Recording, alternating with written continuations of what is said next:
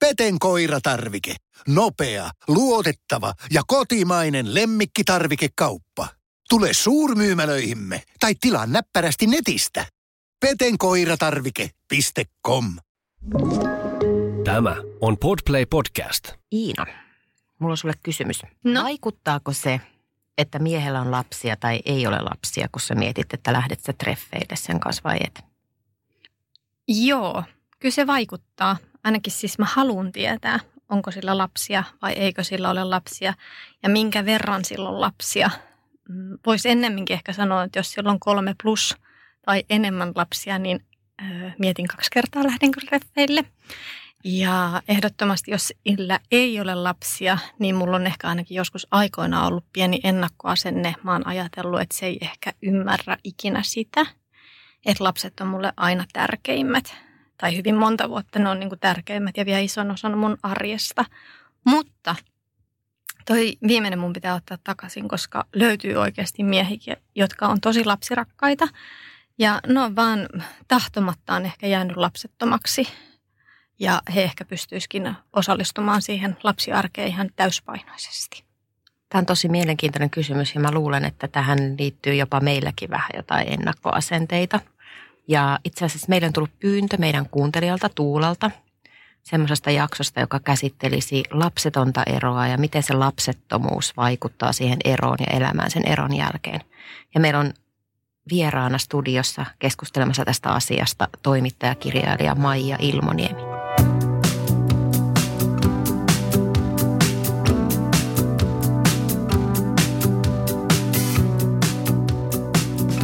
Minä olen Iina Ja minä olen Aina.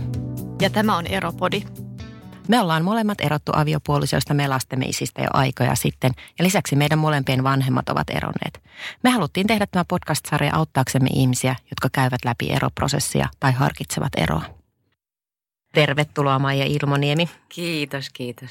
Sä oot toimittaja, kirjailija ja oot kirjoittanut muun muassa elämänkerrallisen tietokirjan yksinäisyydestä. Puhutaan siitä sitten tämän jakson myöhemmässä vaiheessa, koska ensiksi me haluttaisiin kuulla vähän sun erotarinoista. Käsittääkseni sulla olisi ehkä kaksikin erotarinaa, joihin tämä lapsettomuus liittyy. Voisitko kertoa vähän niistä? Kyllä joo. Kaksi, kaksi semmoista niin kuin isompaa, pidemmästä suhteesta ja oikeastaan kyllä niin kuin ainoista suhteista ää, elämässäni. Tota, ensimmäinen parisuhde, mä olin nuori, siis 19-20-vuotias, kun, kun tota, aloin seurustella miehen kanssa tai pojan kanssa. Eikö ne silloin ole poikia, vaikka hän oli kyllä mua neljä vuotta vanhempi ja hän oli vähän jo sit aikuisempi kuin minä. Mä menin siinä meidän suhteen aikana tota, opiskelemaan ja, ja tota, hän, oli, hän jo oli sit niin kuin valmistunut ja valmistumassa. Ja meidän koko siitä alkupisteestä lähti jotenkin niin kuin semmoinen ikäero. Vaikka ei se neljä vuotta ole siis paljon, mutta semmoista just niin kuin vähän erilaiset elämänvaiheet niin väritti sitä suhdetta. Ja, ja, ja siis sillä tavoin, että mulle tuli jotenkin tosi kova kiire tulla aikuiseksi. Että et mä niin kuin, mä pääsin yliopistoon, Helsingin yliopistoon lukemaan viestintää, joka oli tosi, mä olin halunnut sinne paljon ja pistänyt hirveästi töitä ja, ja sitten, sitten tota, sit mä en osannutkaan nauttia siitä op- opiskeluelämästä ollenkaan. Tein tosi nopeasti kolmessa vuodessa maisterin paperit ja, ja niin kuin tuli kiire tulla aikuiseksi. Ja, ja tota, se, se tosiaan niin kuin leimasi sitä meidän suhdetta jännällä tavalla. Se oli siis ihan vaan oman pään rakentamaa. Ei hän sinällään minua mitenkään siihen pistänyt tai, tai pakottanut tai muuta, mutta mä ajattelin, että munkin kuuluu olla aikuinen ja mulla on kauhea kiire. Ja sitten mä perustin firman kaiken lisäksi ja siitä tuli vielä sitten semmoinen, että no nyt mä oon todellakin aikuinen ja nyt mun pitää tehdä bisnestä ja rahaa ja se on kaikki. Ja nyt sitten tota, muutettiin hienoon kivaan rivitaloon yhdessä ja, ja tota, mä olin koko ajan vähän se, että ei hitsi, miksi tämä ei tunnu oikein oikealta, että että niin kuin, nämä hommat etenee ja, ja, tota, mutta, ja, ja mä niin kuin vauhditan itseäni, mutta mä en missään vaiheessa pysähtynyt jotenkin miettiä sitä hommaa. Mitä sä itse haluat? Niin, sitä. Mm. Ja, ja tota, asiat vaan eteni yhdestä toiseen ja me oltiin yhdessä siis, mä olin vajaa 30, eli joku semmoinen kymmenisen, yhdeksän vuotta, mitä me oltiinkaan. Ja sitten jossain vaiheessa tuli joku ihan siis semmoinen pieni random kohtaaminen. Mä muistan, mä olin yhdessä seminaarissa työ, töihin liittyen kahvijonossa. Joku aivan tuntematon ihminen mun edellä kääntyi mua, mua kohti. ja, ja kysyi, että oot sä onnellinen? Sitten se kääntyi pois ja lähti menee. Ja tämä tarina on tosi. Ja mm. siinä kohtaa mä olin siellä, että ei hemmetti soikoon. Että en todellakaan ole. Ja, ja tota, meidän suhteessa seuraava piste olisi tietysti ollut sitten se, kun näin pitkään oltiin ja koirapennut oli hankittu mm. ja kaikki, niin se olisi ollut se lapsivaihe. Ja mä totesin, että mä oon mennyt niin tämmöistä vauhtia tällaiseen suuntaan pysähtymättä yhtään miettiä, että mitä mä oikeasti haluan. Sitten mä totesin, että mulla on vähän niin kuin se nuoruus jäänytkin elämättä. Ja mä en ole valmis siihen seuraavaan vaiheeseen itse. Mm. Eli siihen lapseen ja niihin asioihin, mitkä siihen liittyy.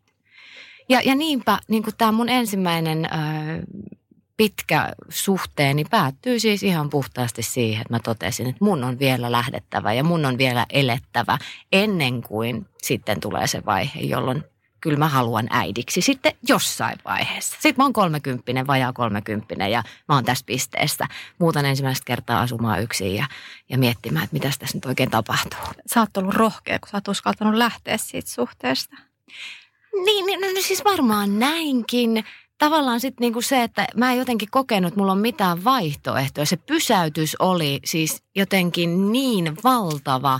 Siis se pieni hetki, kun tämmöinen kysymys tulee ja sitten se kela, mikä siitä lähtee. Sitten mä vaan totean, että tässä on niinku seinä mun edessä. Että mulla ei ole vaihtoehtoja. Että mun on vaan mentävä. Sitten tietysti suhteessa oli mm. alkanut mennä jo vähän silleen, että me oltiin enemmänkin niin kuin sisko ja veli henkisiä. Niin. Ja sitten mä totesin, että kyllä mä nyt jossain vaiheessa haluaisin niin kuin ehkä vielä vähän enemmän, että olisi jotain intohimoa. Ei tämä varmaan tästä enää mihinkään lähde, kun näin pitkään on, on niin kuin mennyt jo vähän, vähän silleen alaspäin. Joo, kokemuksesta voidaan varmaan Ainan kanssa yhtyä tuohon, että ei se intohimo enää siinä vaiheessa syty, kun niitä lapsia tehdään. Niin ja nehän ei Jos ole on kadonnut ratkaisu. jo ennen mm. sitä. Joo ja siis tämä olikin itse asiassa semmoinen varmasti yksi kela siinä vaiheessa, mitä mä mietin. Että joo, no se olisi loogista ja se olisi seuraava ja sitä niin kuin tavallaan tässä mun kiireessä tulla aikuiseksi ja tulla oikeaksi ihmiseksi, niin oikeaksi aikuiseksi, niin sitähän mun pitäisi tehdä. Mm. Mutta haluunko mä sitä ja voiko ne ratkaista tätä tilannetta, kun se koiranpentukaan ei oikeastaan sit ollut loppujen lopuksi ratkaissut sitä, mm. vaikka sekin oli tavallaan semmoinen niin kuin kliseinen yritys. Mm. Teillä oli siis kaikki elementit mm. tähän, mitä yhteiskunta odottaa meiltä niin sanotusti. Juuri näin. Meillä juuri on se näin. rivaripätkä, meillä on se lemmikkikoira mm. ja auto ja mm. sitten me tehdään ne kaksi lasta. Joo ja toi on itse asiassa hyvä pointti, koska sitten mä olin kolmekymppinen ja, ja sittenhän mulla alkoi niin kuin sellainen parikymppisen elämä. Että, että tavallaan mähän niin kuin jo siinä kohtaa o, lähin niin kuin tavallaan vastoin sitä, mitä oletetusti mm. meitä odotetaan, meidän odotetaan tekevän. Että et tavallaan tätä kysymystä mä oon aika paljon niin kuin myöhemmäskin vaiheessa elämää miettinyt, että kun musta tuntuu, että mä oon tehnyt kaiken, varsinkin sit siitä kolmekymppisestä, nyt mä oon 39, siitä tällä välillä, niin aivan toisin kuin oletetaan ja odotetaan minun ikäisen naisen tekevän. Miksi sä oot tehnyt toisin? Mä aloin elää. Mm. Ja siis mä en nyt sano, etteikö parisuhte, parisuhteessa ja tuommoisessa tilanteessakin voisi elää, mutta jotenkin se oli mennyt siihen, että mäkin olin suggeroitunut semmoiset, että kaikki pitää tehdä yhdessä sen miehen kanssa ja ei ole mitään niin kuin tavallaan ja mu- muuta kuin se vaan se meidän yksikkö. Ja me oltiin niin jotenkin silleen kiinni toisissamme. Ja, ja, ja sitten mä, niinku, mä vaan mä, mä aloin elää ja mä aloin tavallaan elää myöskin sitä, mitä mä niinku halusin itse, mm. enkä sitä, mitä multa odotettiin. Se on koko ajan vahvistunut sen jälkeen. Haparoiden jotenkin lähtenyt siihen kohtaan, mutta sitten kun on saanut että okei, näinkin voi olla. Ja mä voin siltikin olla niin kuin eh, hyvä tyyppi. Ja itse asiassa rakastaa itseäni paljon enemmän, kun mä en mene koko ajan vaan niiden muiden odotusten ja oletusten mukaan. Vaan mä teen sitä, miltä musta tuntuu hyvältä. Mm. Eli se yksittäinen kysymys siellä kahvilan jonossa käynnisti aikamoisen itse tutkiskelun, mikä on, millä tiellä sä oot ilmeisesti vielä jossain määrin edelleenkin. Kyllä, se, se oli just näin ja, ja tota, se, se käynnisti. Niitä kysymyksiä on tullut siinä matkan varrella paljon muitakin, mutta, mutta toi oli semmoinen ö, hyvin tärkeä piste. Se sai Eli, mut pysähtymään. Eli sä olit silloin, sä olit 29-vuotias. Joo, joo. No sitten, miten tämä toinen parisuhde, milloin se alkoi ja no mitä se, siinä tapahtui? Sehän alkoi sitten sillä tavalla, siihenkin liittyy, liittyy tärkeä kysymys. Ja se kysymys oli, että nähdäänkö? Mä olin kolmisen vuotta sinkkuna sitten ja elänyt tosiaan aikamoista villiä sinkkuelämää ja, ja yrittäjän elämää. Ja, ja tota, e, sitten mulla oli tämmöinen miespuolinen ystävä, me oltiin tutustuttu jossain tota, jossakin paikassa ja, ja tota, oltiin siis ystäviä jo ollut joitakin, jotakin aikaa tai joitakin aikoja. Ja sitten hän laittoi mulle viestin, että hei nähdäänkö. Ja sitten me nähtiin ja, ja tota, sitten jotain tapahtui. Tähän liittyy sellainen tarina, että mä olin sitten, tota, mm, kun näitä yrittäjä, yrittäjänä tein siis, mulla oli semmoinen viestintätoimisto ja sitten mulle kävi sellainen tilanne, että mä uuvuin siinä siinä yrittäjä, tai eron jälkeen pari vuotta sen jälkeen. Uuvuin siihen hommaan ja sitten mä jouduin lähteä siitä ja, ja tota, myin sen, en todellakaan kannattavasti. Mun, mun tota, ajatushan oli se, että musta tulee kova bisnesnainen, joka sitten loppujen lopuksi tekee tästä semmoisen huippubisneksen, että sit mä teen paljon rahaa tällä. No, sitten tuli se uupumus ja, ja sitten loppujen lopuksi oli pakko vaan lähteä luopua siitä ja sain siitä firmasta euron. se oli niin kuin se tilanne. Tota, ja, ja sitten se nähdäänkö kysymys tuli aika heti sen jälkeen. Mä aloin nimittäin siinä vaiheessa kirjoittaa sitten julkista blogia. Mä en tiedä yhtään, mitä mun elämässä tapahtuu. Mun oli vaan pakko hypätä tyhjän päälle. Ja, ja tota, niin aloin sitten kirjoittaa tarinaa siitä, että mitä tapahtuu ihmiselle, joka, joka lähtee semmoisesta elämästä, johon se on, se on niin kuin ladannut kaikkensa ja rakentanut unelmansa ja, ja sitten tota, hyppää tyhjän päälle. Ja, ja tämä mies oli alkanut sitä lukea mun blogia. Ja sitten hänellä oli myös vähän samanlaisia tilanteita. Hän mietti isoa siirtoa elämässään ja, ja tota, sitä kautta me nähtiin ja sitten vähitellen alkoi tuntua, että hetkinen, että onko tässä meidän suhteessa jotain muuttunut. Ja olihan siinä, ja siinä oli loppujen lopuksi muuttunut niin paljon, että, että tota, hän oli lähes Ruotsiin töihin työkomennukselle ja sitten hän kysyi, mulla ei ollut oikein mitään kiinnikekohtia, ei töitä, ei mitään täällä, niin hän kysyi sitten, että no lähdetkö mukaan Ruotsiin kanssani? Vau. Wow. Sitten mä olin, että Aa, mitä?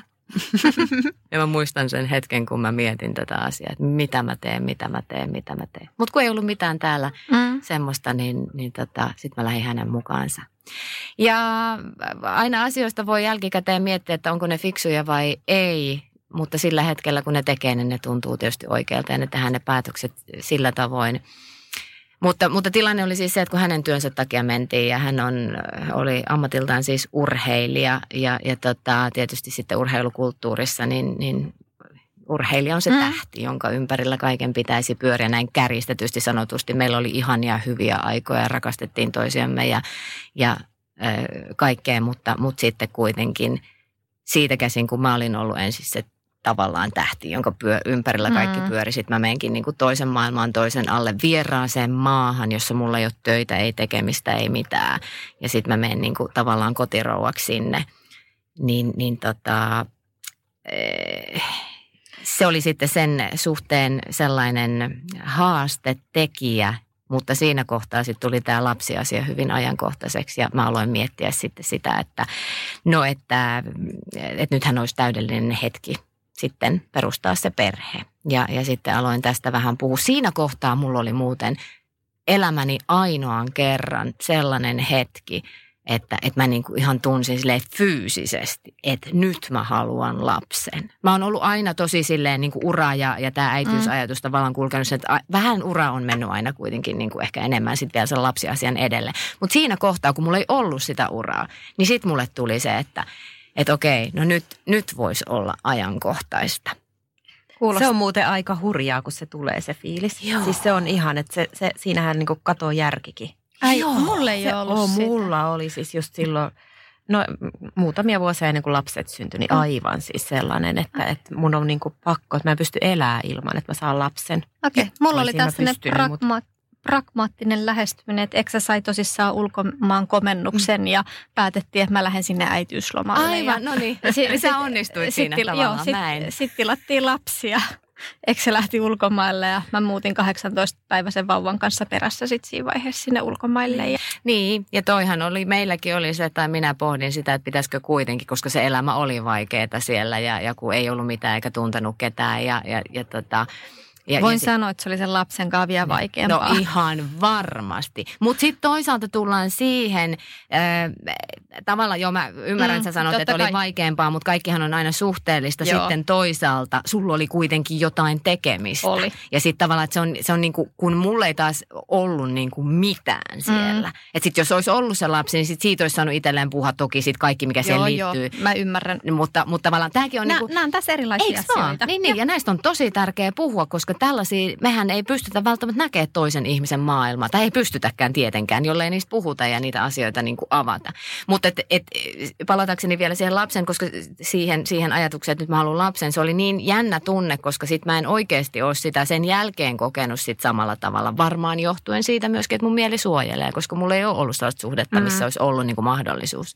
Mutta sitten oli hyvin selkeä sitten, sitten taas tälle miehelle, että hän, hän sanoi, että hän ei halua tässä vaiheessa vielä lapsia. Ja, ja tota, se oli niin kuin tilanne, että sit siitä ei keskusteltu. Ja, ja sitten kun se oikeasti se mä oon, niin kuin, mä, mä muistan hetken, kun mä oon niin kuin polvillani maassa ja mä niin kuin huudan siinä, että, että ihan oikeasti, että ei tämä voi niin kuin mennä näin, että, että niin kuin kaikki menee vaan ja mä en saa mitään ja mä haluaisin nyt, että nyt olisi niin oikea aika sille mm. lapselle. Mm. Okei, jälkikäteen voin sanoa, että ihan hyvä sinällä, että, että ei tullut, mutta, mutta tota, näin se sitten meni. Ja, mm. ja tämä on varmasti yksi, yksi tietysti iso tekijä tietyssä mielessä siihen, että, että miksi sitten meidän suhde päättyy eroon, joskin mulle henkilökohtaisesti todella yllättävän sellaiseen. Että meillä oli sitten kuitenkin se semmoinen tsemppihenki ja, ja niin kuin mietit, että sitten kun mä saan kunnon töitä ja mä tein semmoista projektityötä sieltä osa-aikaista kotoa käsin, että kyllä niin kuin näin, mutta rahaa tuli taskurahaa ja elettiin niin kuin hänen tuloillaan ja, ja mutta koko ajan niin kuin hänkin loi semmoista uskoa, että kyllä tämä tästä. Mutta sitten yhtenä päivänä vaan tulikin se, että ei, ei tämä tästä sitten Siis hän, hän halusi hän, erota. Joo, hän halusi. Joo. Kauan Maija teidän suhde kesti sen jälkeen, kun sä olit niin kuin periaatteessa kertonut tänne, että sä haluat lapsia? Ää, mä luulen, että se oli varmaan jonkun ehkä vuoden. Joo. Joo, suunnilleen varmaan silleen. Mutta menikö se sitten silleen, että sä ylläpidit toivoa, että sit jossain vaiheessa vielä voitaisiin tehdä niitä lapsia? Siis joo, joo, kyllä. Kyllä se oli ehkä semmoinen mun kantava niin kuin semmoinen, tiettekö millä mä vähän sitten myös Siis oikeasti, muistan tämmöisen hetken, että mä oon illalla il, niin kuin nukkumaan mennessä, niin mä kuvittelen sellaista maailmaa, että no tästä muutama vuosi, niin meillä on se pieni niin kuin lapsi tässä näin ja, ja sitten tota, niin sit me eletään yhdessä hyvää elämää ja, ja kuvittelin sen mielessä mm. ja tällä tavalla nukutin itseni uneen. Mutta tämmöistä elämää me ollaan niin. kaikki eletty niin. jossain vaiheessa. Niin. Mulla oli taas, että sit kun lapset on isompia, niin meillä on aikaa parisuhteelle. Mm mä ajattelin taas näinpä, että kyllähän tämä sitkuelämä on ollut meillä aika kantava niin, jossain vaiheessa. Se, se on naisille hyvin tyypillistä, että ne ajattelee, että, että tässä suhteessa, tässä miessä on se tietty potentiaali. Kyllä se vielä rupeaa haluaa lapsia tai kyllä se vielä jossakin vaiheessa rupeaa viemään ne pyykit sinne koriin. niin kuin jos laitetaan, suuteutetaan näitä asioita. No, mutta tota, saas mä kysyä, mihin teidän liitto sitten loppujen lopuksi tai se parisuhde päättyi? Se, se päättyi siis varmasti niin kuin summauksena kaikkeen siihen, siihen vaikeuteen, mitä oltiin eletty yhdessä ja myöskin siihen vaikeuteen, mitä mä olin elänyt ennen sitä. Se mun edellisestä suhteesta ero oli semmoinen tavallaan niin kuin ensimmäinen kohta, jossa mun elämä alkoi muuttua ja mun ajattelu ja suhtautuminen itseäni kohtaan. Sitten meni muutama vuosi ja sitten mä luovuin siitä mun firmastani ja, ja tota, nämä kaikki oli kasvanut ja tämä tämmöinen itseni niin kuin etsiminen uuden paikan, kuka mä oon ja mikä mun merkitys on. Sitähän mä siellä Ruotsissa esimerkiksi mm. tosi paljon hain, että mikä mun merkitys, kun mulla ei ole mitään merkitystä, kun mä oon vaan ton toisen niin kuin kuin tavallaan varjo ja tuki ja kannattelija tässä. Ja, ja tota, kaikki tämä oli siis niin kuin kasaantunut semmoiseksi lastiksi. Ja mähän muutuin siis, mä tuossa kirjassanikin yksinäisessä, niin, niin tota, kerron siitä, että mä muutuin ihan siis jopa itselleni niin kuin tunnistamattomaksi hirviöksi siellä. Siis semmoiseksi tyypiksi, joka niin kuin vaan huutaa ja räyhää. Ja kyllähän mä jotenkin niin kuin takaraivossani koko ajan tiesin, että eihän tälleen voi olla, mutta se meni niin mahdottomaksi, kun mä en osannut käsitellä sitä. Me ei mm. osattu yhdessä käsitellä sitä. Meillä ei ollut semmoista niin kuin turvallisen vuorovaikutuksen kulttuuria, jossa mä olisin voinut niin kuin nousta esiin. Esimerkiksi sen mun yksinäisyyden kanssa. Mä koin ihan valtavaa yksinäisyyttä siinä parisuhteessa. Ja, ja että et mä olisin niin kuin uskaltanut sanoa näitä asioita ja osannut myös kommunikoida ne toiselle. Ja että se toinen olisi osannut myös niin kuin ottaa ne vastaan – ettei mua aina vastassa olisi ollut vaan se tyhjä niin kuin seinä, joka siis tuijottaa tyhjillä silmillään, kun hän ei kykene ymmärtämään, mitä mä käyn läpi. Ja sitten taas toisaalta mulla oli se fiilis, että hän, hän tota niin, äh, niin kuin, hän, hän jotenkin niin kuin odet, odottaa tai olettaa, että mun pitäisi koko ajan ymmärtää häntä. Mutta nämä kaikki asiat, vähän pitkä vastaus kysymykseesi, mm. mutta tämmöinen niin kuin kasautuma sit kaikkea tätä. Oliko lapsettomuus myös Se, se, oli, se sitä? oli tietysti sitä nimenomaan yksi ehkä semmoinen laukaseva tekijä sille, kun mä totesin, että, että ei tästä tuu, että tämä ei niin kuin mene siihen pisteeseen mm. todennäköisesti. Tai sillä tavoin, kuin mä olisin halunnut. Mm.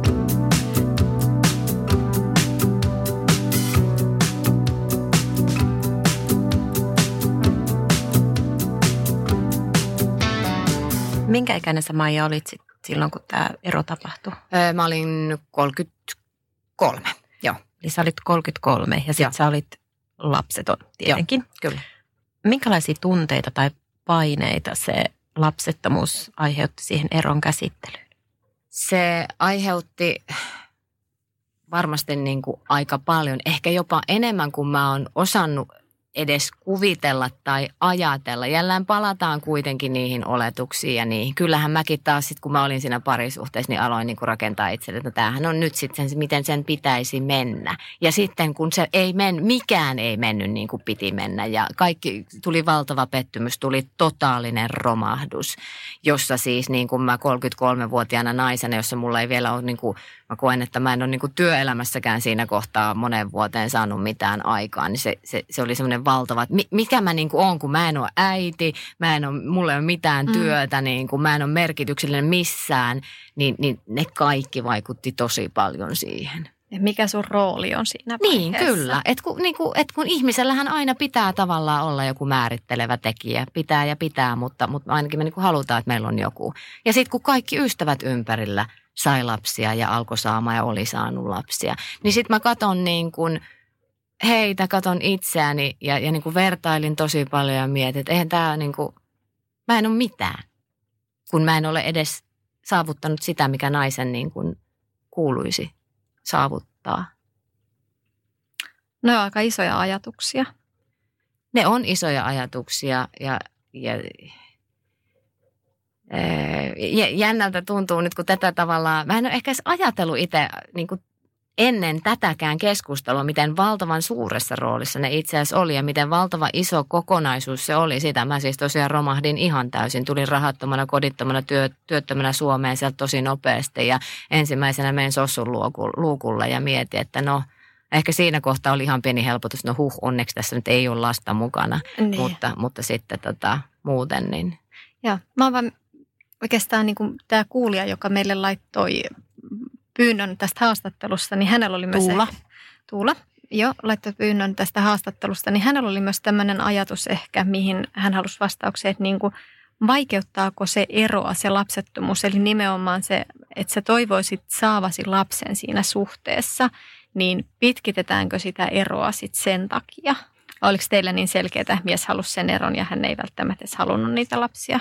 Joo, siis en sano, etteikö hän ollut ollenkaan lapsia, mutta ei siinä tilanteessa ja siinä vaiheessa. Ää, tota, Mutta mut niin kun mä voisin kuvitella, että jos jotenkin se tilanne olisi sellainen, että on yhteisesti puhuttu ja niin kuin tavallaan sovittu, että joo me haluttaisiin tehdä lapsia, niin kyllä se voi olla semmoinen asia, mikä pitkittää. Sitten katsotaan nyt, jos se tulee, jos ne ratkaisee tämän tilanteen, jos tämä asia menee, menee tota oikein ja hyvin. Mutta meillä se ei ollut kyllä sitten niin kuin semmoinen tekijä, mikä olisi pitkittänyt, koska se oli niin selkeä. Minä olisin halunnut, hän ei siinä kohtaa halunnut. Se oli niin iso yhteentörmäys. Mm. Mä luulen, että se tosiaan vaan nopeutti sitten loppujen lopuksi sitä. Joo.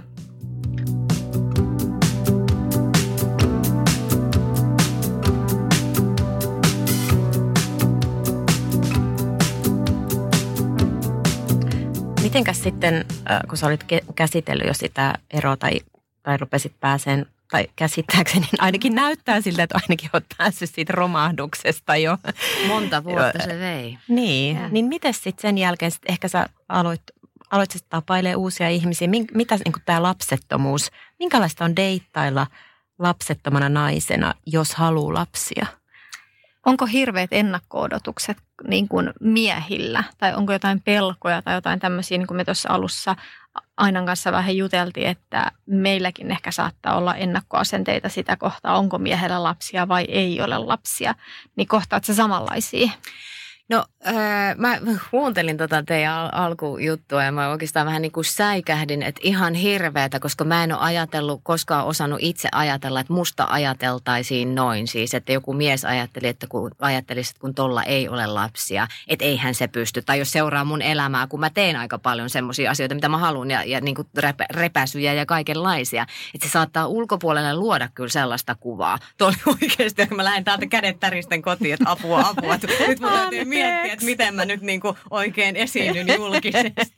Mutta mut siis eh, onhan se mahdollista, että, että näin ajatellaan. Mä huomaan itse taas, jos mä käännän niin kuin omasta näkökulmasta, mitä mä ajattelen, niin kyllähän mulla on kuitenkin vähän vielä, mä oon 39 huom, nyt tää täytyy pointata. Mulla ei pitäisi olla enää tällaista ajatusta, että olisipa ihana löytää sellainen mies, jolla ei ole vielä omia lapsia, jotta me voitaisiin sitten yhdessä tehdä se, perustaa se perhe. Tämä on tosi niin kuin älytön ja hölmö ajatus, mutta ihan todellinen. Että et tavallaan semmoinen niin kuin toive siitä, että mä voisin vielä kuitenkin kokea sen, minkä mä olisin voinut ehkä parikymppisenä, kolmekymppisenä kokea. Mutta tosiasiahan on se, että sen ikäisillä ihmisillä, joita mä deittailen, niin, niin suurella osalla on lapsia. Ja, ja mä en taas sitten niin kuin, sen takia musta oli niin jännittävä ajatus tai suorastaan kauhistuttava ajatus se teidän keskustelu siitä, koska taas mä, mä koen niin kuin, että mä oon tosi äitimateriaalia ja mä rakastan lapsia, mä tuun tosi hyvin lasten kanssa niin kuin toimeen. Ja mitä vanhemmaksi sitä tulee, sitä epätodennäköisempää on se, että minä voin enää saada lapsia. Joten, joten tavallaan – mä teen tällä hetkellä ehkä sellaista just ajattelutyötä, niin kuin itse kääntää, käännän, joudun jo kääntämään ajattelua si- siihen, että okei, sekin on mahdollinen tapa tulla äidiksi, että sä niin kuin tuut johonkin perheyhteisöön, toki ei äidin paikkaa voi koskaan toisilta lapsilta ottaa, mutta semmoiseksi niin kuin lisääidiksi. Mm. Ja tämä on sellainen, mitä mä käyn ehkä tällä hetkellä läpi. Toki edelleen on se toive, että, että jos, jos kaikki niin kuin on mahdollista ja, ja asiat menee niin, niin vielä voisi saada lapsen. Mutta mä on, mun on pakko sanoa, että mä oon deittaillut loppujen lopuksi todella vähän, koska mulla meni tosi kauan aikaa selvitä tosta. Mun piti rakentaa sit, niin sit edellisestä erosta. Mm. Mun piti rakentaa itseni, talouteni, eh, työurani kaikki ihan uudelleen alusta. Ja siinä kohtaa sitten mun niin kuin maailmassa se, se ura-ihminen meni niin kuin kaiken edelle. Et mulla ei tavallaan ollut edes sellaista niin kuin paikkaa vielä niin kuin moneen vuoteen, missä mä olisin oikeasti aidosti ollut valmis ja pystynyt niin kuin antaa aikaa semmoiselle deittailulle. Et mulla on itse asiassa loppujen lopuksi tosi vähän näkemystä ja kokemusta siitä, että miten muhun suhtaudutaan siltä osin. Mun on Maija pakko sanoa semmoinen, että toivohan aina. Mun erittäin rakas ystävä on menossa viikonloppuna naimisiin ja he on tavannut toisensa, kun hän oli 38-vuotias – ja nyt he on, hän on samanikäinen kuin minä, eli 44-vuotias ja heillä on kaksi pientä lasta. Ja he on perustanut tämän perheen kahdestaan niin sanotusti, että kummallakaan ei ollut entuudestaan lapsia. Ja kyllä mä voin sanoa, että aika monta vuotta me kanssa mietittiin hänen kanssaan, että onko se enää edes mahdollista. Ja joskus ihmeitä tapahtuu. Kyllä ja niitä tapahtuu tosi paljon ja, ja mullakin on paljon tämmöisiä lähipiiristä, tai paljon, mutta siis tiedän mm. tarinoita, että et eihän mulla, en mäkään niinku koe mitenkään, että mä olisin toivoani menettänyt tai, tai tavallaan mä oon, mä oon semmoinen ihminen, että mulla ei ole koskaan, paitsi pois lukien se yksi huutokohtaus lattialla siellä Ruotsissa, niin, niin ollut semmoista niinku ihan hirveän pakottavaa tarvetta saada lapsia tai saada lasta. eikä, eikä nytkään, että et niin kuin mä oon, ja nyt on tietysti tehnyt se hyväksymistyö, että ei niitä välttämättä tuka, mutta sitten toisaalta mä niin kuin vähän, en halua käyttää sanaa pelkään, mutta, mutta uteliaisella jännityksellä mietin sitä hetkeä sitten, että sit kun se ei ihan oikeasti ole enää mahdollista ja jos mulla ei ole sit lapsia, niin mikä se mun niin kuin, fiilis sitten on. Mm-hmm. No tämä menee nyt se niin menee tosi kauas. kauas ja asioiden edelle, mutta toivoa on aina ja näinhän se mm. on. Ja, ja niin kuin ihmeitä voi tapahtua ihan milloin tahansa. Voi tapahtua myös Iinalle ja Ainalle. Joo, sitä odotellessa. Älkää menettäkö toivoanne. Ja hei, vielä semmoinen kysymys tuohon sun eroon liittyen. Eropodissa paljon kesk- keskustellaan siitä, että ö, miten erosta on selviydytty. Niin osaisit sä kiteyttää, mitkä sulla oli todella raskas ero? Siihen liittyy noin monta asiaa. Periaatteessa se identiteetin ja työidentiteetin ja roolien ja kaikkien muiden uudelleen määrittelyn. Niin mikä oli ehkä se sun mitä työkaluja sä käytit siinä, että sä pääsit niin kuin siitä yli ja eteenpäin? Aikaa se vei ilmeisen kauan. Vei, vei aikaa kauan, mutta tota, mä oon, mä oon varmaan sellainen äärilaitojen ihminen, että, että mun story kulkee aina niin, että, että sitten niinku tulee joku sellainen pakkotilanne, jossa joutuu sitten niinku vasten omia kasvojaan ja omia, omia jut, niinku, tilanteitaan. Että et mulle niin kuin, äh, mulle, mulle se vaihe, kun mä oikeasti siis menetin ihan kaiken siinä kohtaa, kun se ero tuli. Mä asuin jonkun kuukauden vanhempieni luona, kun mä tulin Suomeen ja mä menin sinne Sossun luukulle ja, ja mä jouduin kokemaan tämmöisiä todella nöyryyttäviä asioita. Ja, ja olin siellä tilanteessa, siinä klassisen kuuluisessa tilanteessa, että kun on menettänyt kaiken, niin, niin siitä on niin kuin ta- tavallaan kaksi suuntaa. Joko niin kuin hävitä maailmasta tai sitten oikeasti, en mä ole mitenkään itse tuohon, en sitä tarkoita, mutta siis se, mm. tai sitten tajuta se, että nyt ei ole mitään menetettävää. Että mahdollisuutta ei voi menettää. Ja mä aloin jotenkin, mulle siis tärkeä, tärkeä työkalu oli konkreettisesti siis se mun blogi johon mä ker- olin koko ke- matkan kertonut. Ruotsissa en toki kertonut mitään vaikeita asioita, vaan yritin jotenkin, kyllähän sieltä paistoi aina läpi se, että vaikeita on ja ahdistusta on ja tämmöistä näin, mutta yritin kuitenkin vähän rakentaa sitä kuvaa, että tämä on hienoa. Mutta siinä kohtaa niin mun tarinat alkoi myös kääntyä siihen, että mä kerroin tosi niin kuin raadollisen rehellisesti sitä, että miltä se tuntuu, kun sä romahdat. Ja se työkalu oli se sanallistaminen. Siis se, että mä aloin sanallistaa sitä kokemusta, niitä vaikeita tunteita itselleni. Ja, ja sitä kautta, kun mä tein sen julkisesti, niin, niin myös niin kuin muille ihmisille. Tulin kuulluksi itselleni ja sitä kautta tulin kuulluksi toisille. Ja, ja se oli ainoa, ainoa työkalu. Mä, äh, ennen kuin mä uskalsin alkaa puhua näistä, niin mun oli pitänyt joutua siihen pisteeseen, jossa mä oon niin syvällä, että mun täytyy niin kuin antaa itselleni lupa siihen. Että okei, mä oon nyt näin rikki, mä oon näin haavoittuvainen. Tämä on niin kuin kaikki, mitä mulla on. Mun pitää työskennellä tästä hommasta käsi. Ja mun pitää tuoda se mun haavoittuvuus esiin. Ja, ja nämä oli se lupa itselle ja sitten se, että mä aloin puhua sanallista. Kaikkien ei tarvitse siis kirjoittaa julkista blogia, mm. mutta, mutta tota, jollakin tavalla se asia pitää näin sanottaa. mä väitän, sanottaa. Ja, ja sitten kun mä tulin kuulluksi myös muille, niin mä, mä aloinkin, alkoikin tapahtua sillä, että, että mulle tuli ihmisiä kadulla vastaan. Olisi, että hei, että, että mä oon lukenut sun blogia, että, että kiitos kun kerrot. Paljon puhui yksinäisyydestä esimerkiksi, joka siis tämä kirjahan on syntynyt koko sen mun blogin tavallaan tarinan mm. pohjalta. Ja, ja sitten tulee jengi vastaan, että hei mä oon, niin kuin, mä oon kokenut ihan samat, kiitos kun kerrot. Että nyt mäkin tajun, että mä en ole yksin tässä yksinäisyydessäkään esimerkiksi.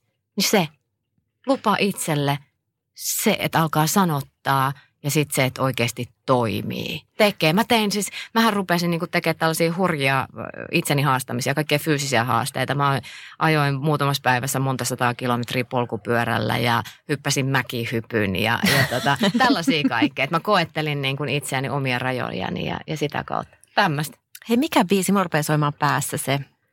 Kun elämässä Ka- kaiken menettää. Ei, kun se, semmoinen, niin kuin, että kaikki on jo mennyt, mutta siitä viis olen vapaa jälleen olemaan. Ah, vapaa sitä? jälleen olemaan. Tää. Että voisin vaikka lentää. Tit, tit, tit, tit, tit. Kaikki on jo mennyt, mutta siitä viisi, mikä, mun pitää etsiä toi biisi. Mutta se Aina saa tilata esiintymään jokaiselle hän Me voidaan, hei, me voidaan perustaa bändi. Mä, mä, voin tulla sun kanssa tota, Mitäs tuota? Iina ei, ei suhtaudu se... aina näihin niin ymmärryksellä siis mä, näihin. Mä ymmärsin ton ja musta oli tosi hyvä, koska toi tuo myös sen yhden oikeasti keskeisen tota elementin, sen sanan ja sen luvan lisäksi. Se, että et, et niinku uskaltaa myöskin antaa itselleen luvan suhtautua kevyesti itsensä ja niihin kokemuksiin ja elämään. Se, että et oikeasti nämä mun fyysiset repäsyt hän oli sitä. Niin. Mä olin vapaa, hemmetti soikoo hyppäämään mäkihypyn. Että voisin niin kuin, vaikka niin, lentää. Kyllä. Ja, ja sitten mä niinku en ottanut niitä asioita. Se vaati tietysti, on vaatinut paljonkin aikaa, mutta... Et, mut, Joo, et, et, ei, niin ei mulla tähän. sitä vastaan ollut mitään ehkä Ainan lauluesitys tässä kesken podcastin. se oli se, mitä, mä, mitä, mitä tämä podcast voi tarjoilla. Ehdottomasti. No niin, vihdoinkin tätä laatua aletaan ymmärtää. Kiitoksia ja, Maija. Ja, ja jatkamme aiheessa. Perfektionisti Iina ottaa nyt tästä tota haltuun tilanteen.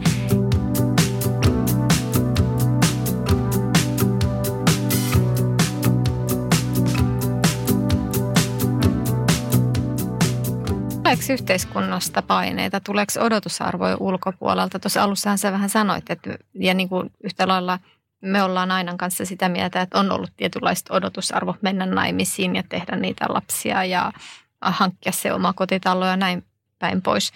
Niin sä hyppäsit aika rajusti pois tuosta kelkasta, niin tule, kohtaat se vielä niitä paineita?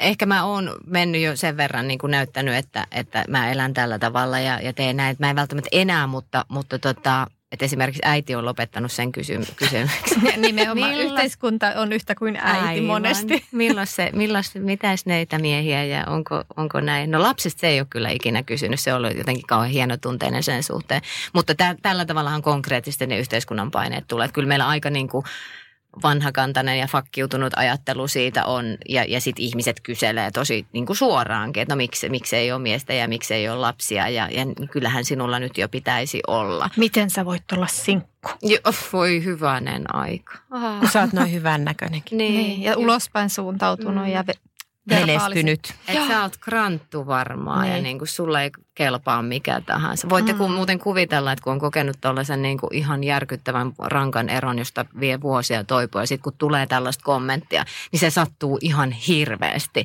Että kun ihmiset niin kuin ajattelee, että, että tota, A ensinnäkin, että hyvännäköisen menestyvän ihmisen pitäisi automaattisesti olla myös parisuhteessa. Ja, ja, ja sitten B, B niin kuin se, että että, että sitten niin kuin ajatellaan, että on kranttu, jos ei ole siinä. Ja mä, kun taustalla on se, että on niin rikki ja niin sattuu ja, ja näin. Se tuntuu tosi raadolliselta, kun ihmiset kommentoi näin. Niin ehkä niin kuin se, että et, et, kyllähän meillä saa olla kaiken näköisiä oletuksia ja ajatuksia, mutta myös se, että miten ne kommunikoidaan toisille, miten tämä yhteiskunta myöskin kommunikoi niitä niin kuin meille, lapsettomille, sinkkunaisille, niin, mm. niin se on varmasti, no se on ihan oman keskustelunsa aihe, mutta, mutta ollaan me yllättävän jotenkin niin kuin jämähtäneitä siihen ajatteluun. Se on yllättävää, kuinka paljon sitä on edelleen. Ja yhtä lailla siis me kohdataan sitä, me ollaan tämmöisiä YH-äitejä lähestulkoon. Lapset käy joka toinen viikonloppu isällään. Mutta kyllä niin kuin moni rakenteellinen asia yhteiskunnassa on rakennettu siihen, että siellä on niin kuin periaatteessa kaksi aikuista taloudessa. Mm. Kyllä, ja sitten tästä päästään tietysti siihen niin kuin vääryyteen, mitä sinkut kokee. Että kyllähän tämä niin kuin on tosi vaikea maailma sinkuille, kallis ja, ja tota, yksin eläville, kun kaikki pitää kustantaa itse. Ja tiedätte vielä, kun teillä on lapsia, niin huha, hei, siitähän minä en tiedä mitään. Että mullahan tavallaan on tosi helppoa.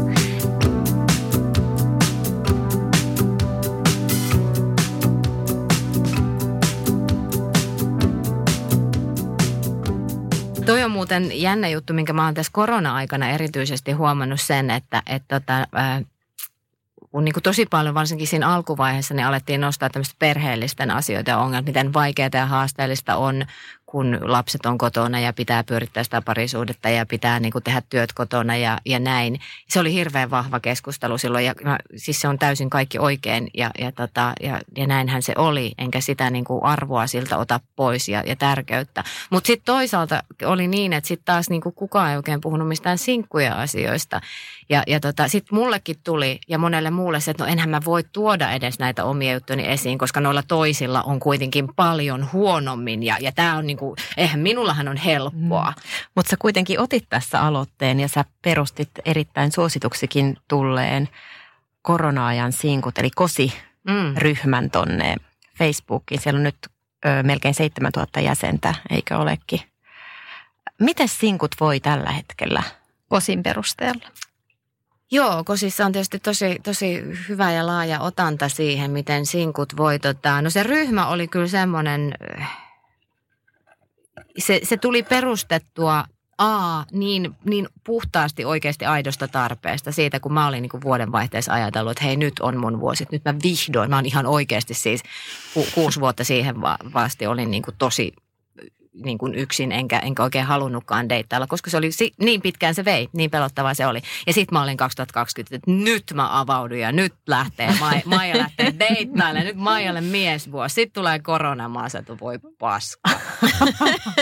ja et, et mitä nyt, että tämäkin vielä, että kiitos näistä keskisormista sieltä taivaan kannelta, joita mulle koko ajan lähetätte. Ja, ja sitten mä rupesin niin miettimään sitä tilannetta, ja niin kuin olen jotenkin nyt oppinut ajattelemaan, että, että, että okei, mulla on tällainen tilanne, on korona, mä oon yksin, mulla on paljon pelkoja siihen liittyen, mutta sitten myöskin se tarve, että miten mä voin ikinä kohdata ketään. Että enhän mä voi olla niin kuin yksin. Että onhan oltava muitakin näin. Mm. Ja, ja se ajankohta oli niin oikea tällaiselle ajattelulle, että mä kokeilin, no mä perustan tämmöisen ryhmän ja yhtäkkiä sinne niin kuin alkaa tippua ihmisiä. Ja, ja varsinkin siinä vaiheessa, kun kysyit, että miten sinkut voi tällä hetkellä, niin kyllä näkyy vahvasti se semmoinen – oikeasti tarve sille, että me voitaisiin aidosti kohdata toisiamme. Voitaisiin hakea myöskin sen lisäksi, että tavataan niin kuin potentiaalisia kumppaneita, niin ehkä sitäkin vielä enemmän sitä semmoista vertaistukea, sitä keskustelua.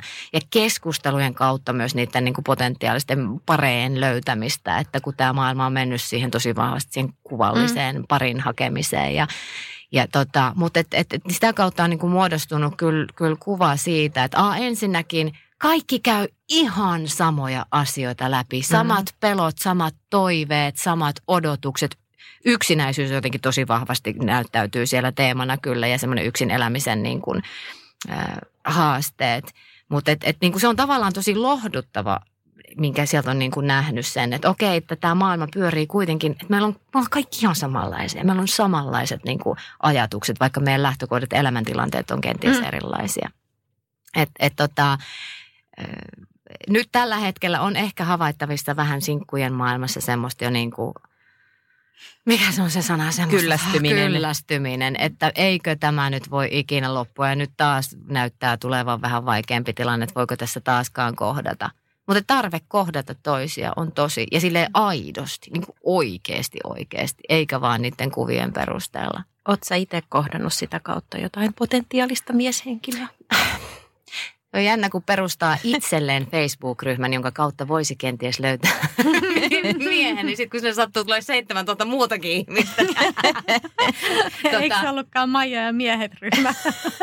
se ei mennyt ihan niin. Tämä on hauska, koska mun pelko aluksi oli silleen, että, voi, että nyt tänne varmaan että mun inboxi tulee vaan täyteen viestiä, että ne tuu ketään tänne ryhmään. Ja no toisin kävi. Tota, no, musta on tullut enemmän niin kuin kasvot sille ryhmälle ja semmoinen ylläpitäjä, niin, niin tota, aika nopeasti oli sitten selvää, että ehkä se ei nyt ollut mun tapa, mutta se on ollut paljon paljon palkitsevampaa mulle, että onkin käynyt niin, että monet muut on löytänyt. Mutta mulle se merkitys on ollut siis siinä, että mä oon, mä oon tota, oikeasti avautunut. Että vaikka tämä vuosi niin kun yritti vähän horjuttaa, niin mä oon kuitenkin avautunut sille parisuhteen mahdollisuudelle ihan toisella tapaa.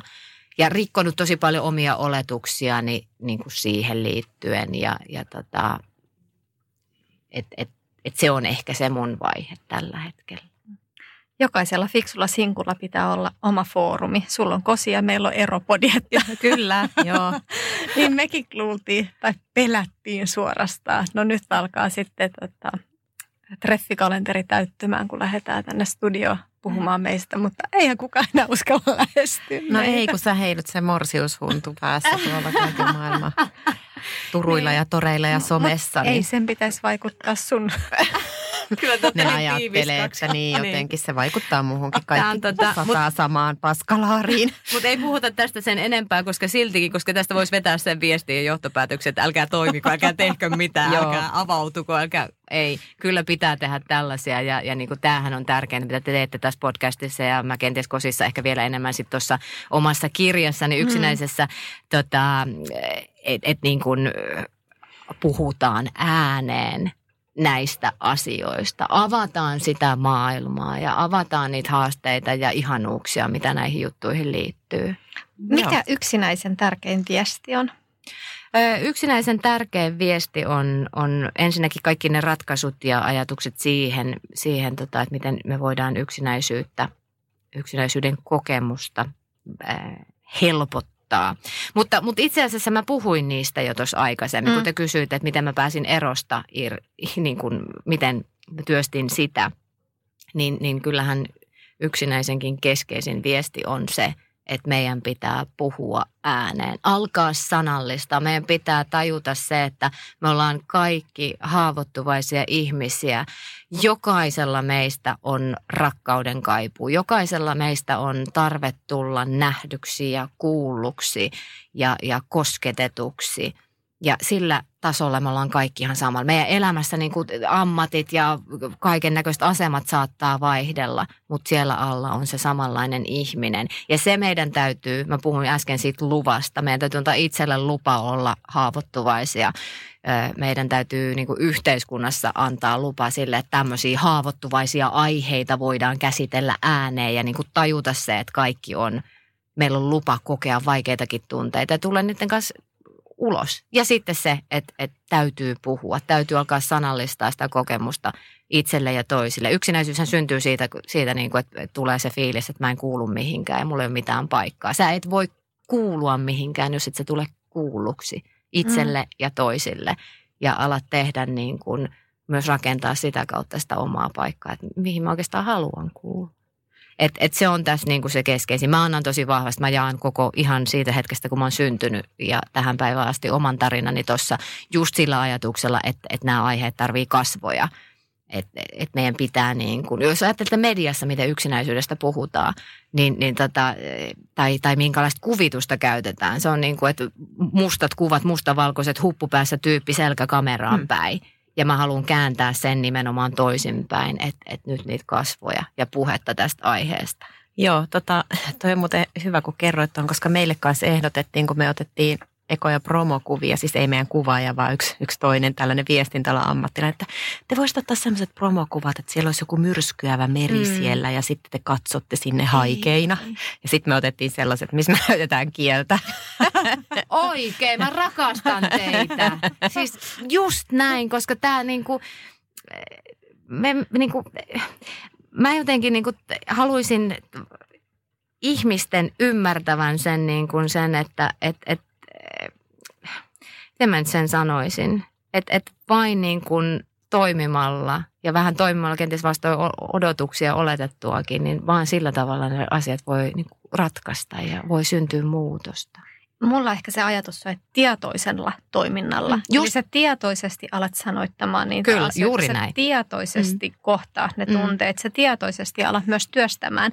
Se ei tapahdu itsestään. Ei. Et sä et selviä mistään erosta niin kuin silleen, että no aika parantaa tämän tai aika muuttaa tämän asian. Sun pitää itse lähteä muuttaa sitä niin kuin, ja päättää tehdä se asia. Se on itse asiassa ehkä pahimpia tuommoisia sanontoja tai mantroja, mitä ihmiset aina hokee, että kyllä aika parantaa haavat. Joo, se parantaa, mutta se, se niin kuin sun pitää tehdä sen ajan puitteissa vähän itsetöitä. Ja nimenomaan toi tietoisuus, mutta se tietoisuuskin voi syntyä vasta sitten, kun tekee ihan oikeasti sen, niin kuin, että nyt mä alan pohtii, mm. mä alan sanottaa tätä ja sitten se tulee vähitellen, että okei näin tämä menee ja näin tämä menee.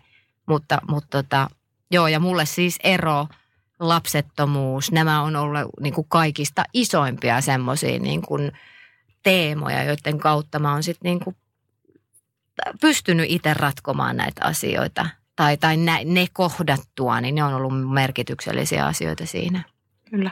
Ehkä tässä loppukanettina voisin sanoa, että ei se deittailu ole sen helpompaa, onko sulla lapsia vai ei. Se ei ilmeisesti muuta meidän asetelmia ihan hirveän paljon. Mm. Niin, kyllä mä sanoisin, että, että, että se on enemmän sieltä omasta päästä. Mähän voisin siis koko ajan viisi miestä päivässä deittailla sinällään, mutta kun, mut kun eihän Aika niin kuin... makeet. Hetkinen, tää, no niin. Tämä nyt kuulostaa vähän sille, että Iinalla on tämä deittailu vaan mielessä. Kyllä mä niin kuin ajattelen Eikä. myös ihan ylipäänsä elämää, että mm. Mm, ei, kun siis koko, se, kokonaisuutena. Niin... Mm. Totta kai kokonaisuutena, mutta jos me nyt lähdetään tähän näihin kysymyksiin, tai se, mm. niin kuin, että onko ennakkoasenteita sitä kohtaan, onko lapsia vai ei ole lapsia. Mm ja onko aikaa deittailla tai halua mm. deittailla, niin kyllä mä niin, kuin niin sanotusti deittimarkkinoilla me ollaan ihan samassa tilanteessa niin omalla kyllä. tavallamme, mutta toki sulla tietenkin niin kuin lapsettomana on ehkä tietynlaisia odotuksia vielä mm. elämältä. On, mutta sitten toisaalta voi myös niin kuin ajatella, ajatella tota, niin päin, että tietyllä tapaa, jos ajatellaan, jos te ajattelette nyt niin kuin, nyt tehdään vastakkaiset. Mm. Te ajattelette Joo. lapsellisina, että tuolla on helppoa, kun sillä ei ole lapsia ja se, on niin kuin, se voi deittailla näin. Mä saatan ajatella sitten taas niin päin, että no teillähän on helppoa, kun teillä on ne lapset. Nyt teidän tarvii vaan keskittyä siihen, että jos te haluatte löytää sen miehen, sen puolison, niin sitten etitte sitä. Eikä teidän tarvitse enää miettiä sitä kysymystä, että no haluaako hän se lapsia ja haluanko, mitä hän minä haluan ja näin. Että tavallaan mulla tulee se, meillä lapsettomilla tulee se ekstra kerros mm. siihen. Koska se, se on, niin kuin se, ajatus. Se, se on se selvä juttu, mikä tietysti mulla liittyy. Joka kerta, kun mä tapaan jonkun miehen, niin käynhän mä mielessäni sen, että okei, no onko tuolla lapsi, eikö sillä ole, haluuks se, haluuks mä, mitä mm-hmm. tässä tapahtuu, missä kohtaa tämmöiset asiat tulee, täytyy ottaa puheeksi, ei, mit, mitä niin kuin ja näin. Niin tavallaan siinä mielessä, Teillä on paljon helpompaa. Mulla on niin paljon enemmän aikaa. Mut just, ei tätä vastakkainasettelua. Tämä vastakkainasettelu on nimenomaan just se, niin kuin säkin sanoit, että kosissakin näkee, että kaikilla meillä on ne samat ongelmat. Joo. Niin jos meidän päivän aiheena on nyt nimenomaan se, että lapsettomana sinkkumarkkinoilla, niin ihan yhtä lailla meillä on molemmilla samanlaiset ongelmat. Oli meillä lapsia vai ei. Mm. Se oli mun pointti. Kyllä, kyllä, kyllä. Ja sen allekirjoitan täysin ja sen, sen ymmärsinkin tuosta, että et, kuten sanoin, niin me ollaan kaikki aivan samanlaisia ihmisiä siellä, siellä niin kuin pinnan alla huolimatta siitä, että ja, ja meillä on myöskin samat niin kuin raamit kuitenkin tässä deittailumaailmassa esimerkiksi niin kuin siinä, että kaikkihan me koetaan, tämä on yksi teema, mikä siellä kosissa nousee, että, että miten vaikeaa oikeasti on sit sieltä kaikesta virrasta, nyt kun meillä on näitä värkkejä ja vehkeitä, joiden kautta niitä ihmisiä voi periaatteessa löytää, mutta miten kuitenkin vaikeaa se on ihan kaikille sieltä niin kuin tulla sit vastaan oikeasti niitä potentiaalisia. Etsimisen helppous, löytämisen vaikeus. Se kuvaa aika hyvin tätä päivää. Kyllä. Mm, kyllä. tilannetta. Kiitos Maija Ilmoniemi. Tämä oli Kiitos. mahtava sessio. Kiitos. Alanvaihtaja, uusperheen aloittaja, vasta Suomeen saapunut, erosta elpyvä, muuten uutta alkua etsimä. Meidän mielestämme useammalla pitäisi olla mahdollisuus saada asuntolainaa elämäntilanteesta riippumatta. Blue Step Bank. Tervetuloa sellaisena kuin olet. Peten koiratarvike. Nopea, luotettava ja kotimainen lemmikkitarvikekauppa. Tule suurmyymälöihimme tai tilaa näppärästi netistä. petenkoiratarvike.com